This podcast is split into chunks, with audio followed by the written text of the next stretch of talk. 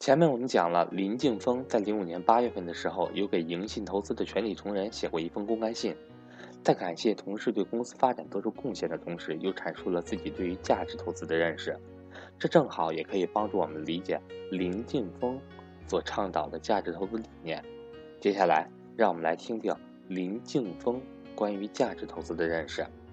我是格局班主任韩登海，格局商学院八月二十七日在 YY 语音上。有关于北京共有产权房产投资免费分享课，赵正宝老师主讲，欢迎想参加的伙伴找我索取上课密码，或者是教您如何准备和操作 YY 语音。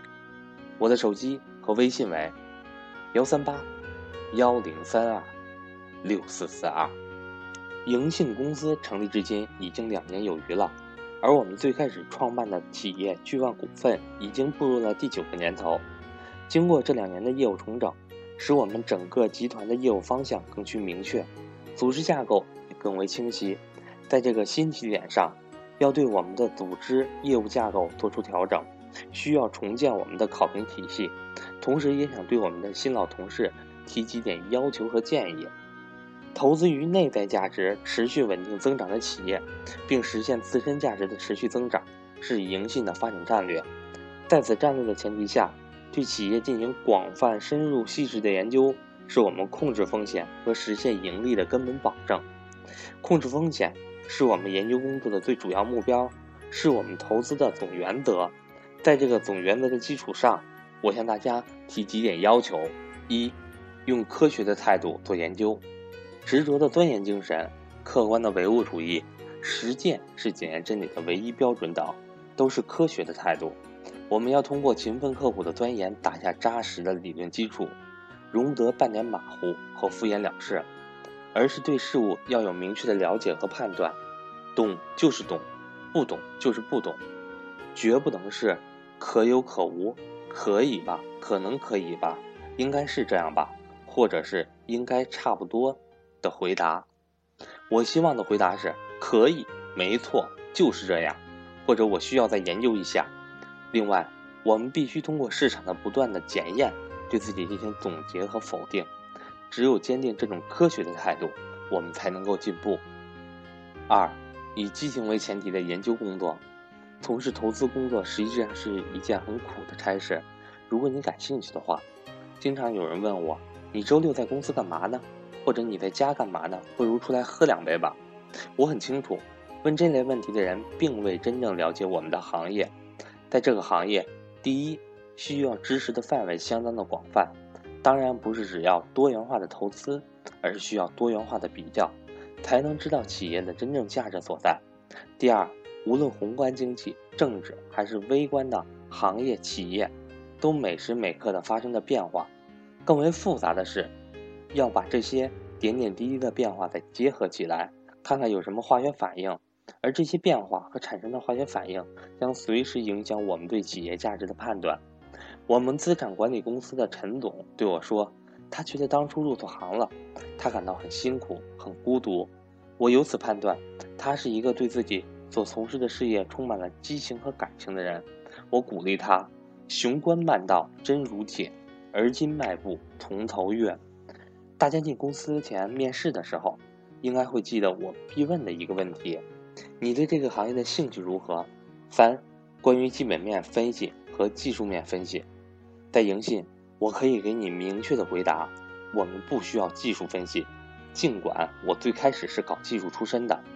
凯恩斯说，投资是对资产在其整个生命期内的收益进行预测的一种活动，而投机是预测市场心理的一项活动。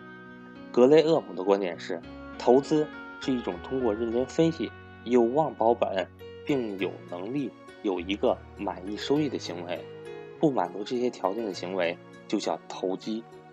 巴菲特最后总结：如果你是投资家，你会考虑你的资产及你的企业将会怎样；如果你是投机家，你主要预测价格会怎样，而不关心企业。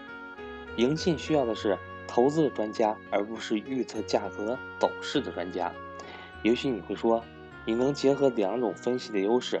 是的，也许可能，把巴菲特和索罗斯的脑袋结合在一起，但我相信，必须有一个前提，你要有足够的寿命来让你结合成巴菲特、索罗斯。四，关于长期投资和短期投资，这个问题也很明确。我们的战略已经清楚地表明，我们要投资于内在价值持续增长的企业，而内在价值的持续增长，并不是一个较短的周期内所能够完全体现的。我们有些同事每天紧张地看着盘面和价格的细微变化，为这个人买了一百万股，和那个人卖了八十万股而激烈的讨论，为今天某只股票的涨停而欢呼雀跃，而明天。又像黛玉葬花般的为某只股票跌停而祈祷。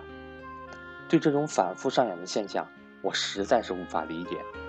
也许这种短暂的刺激和快感是人们普遍追求的一种心理慰藉吧，但我实在看不到从中对于我们投资能力的提升有什么大的帮助。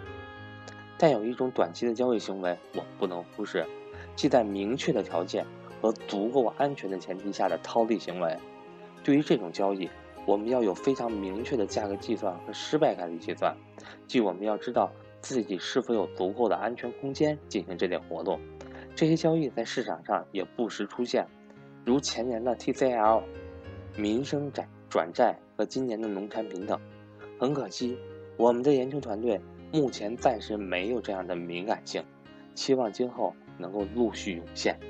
五、关于价值投资，巴菲特说过。人们有一种不健康的心理，喜欢把简单的事情复杂化。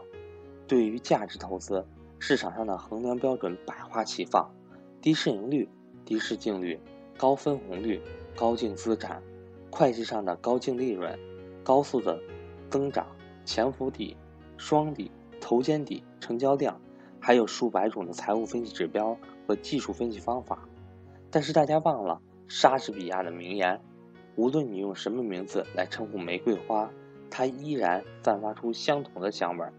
因此，以上种种仅仅是分析企业的内在价值的一种工具和表象而已。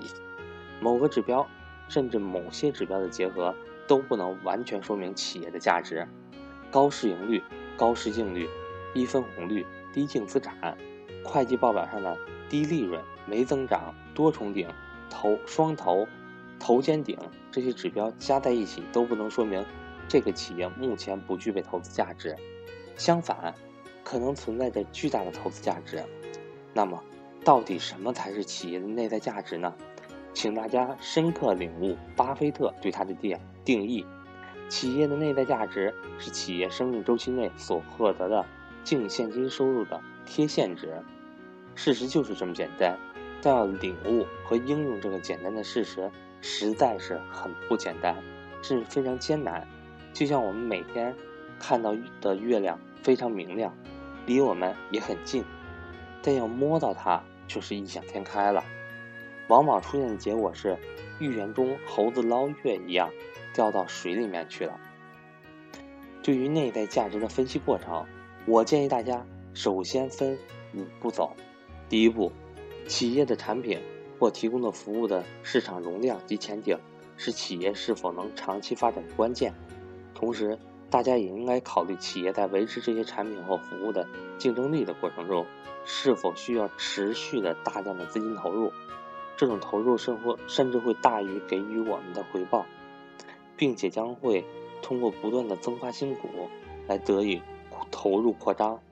关于产品或服务的前景，大致可以分为三类：浴缸型。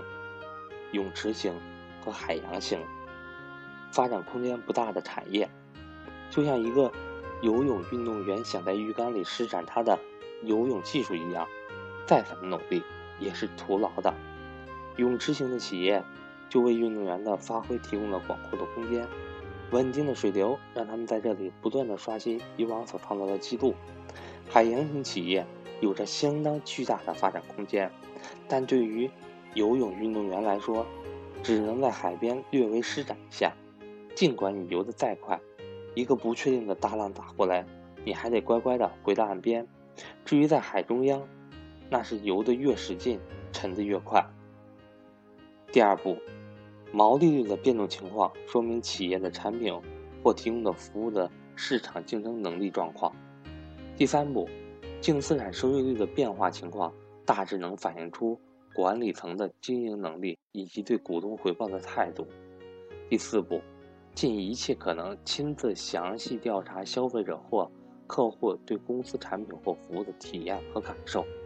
第五步，计算企业真正能够给我们的现金有多少，以及在我们要求的回报下的价值又是多少。在大致清楚以上问题后，再看看其市场价格是多少，而不是老看着它的价格今天涨了多少或跌了多少。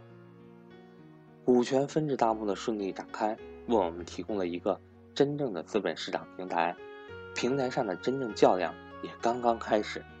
真希望自己能年轻十岁来迎接这场挑战，可惜岁月不饶人，未来只能想办法尽量延长十年的寿命了。最后，希望我们。银信人最终成为银信最大的资产，而不是财表财务报表上的资产。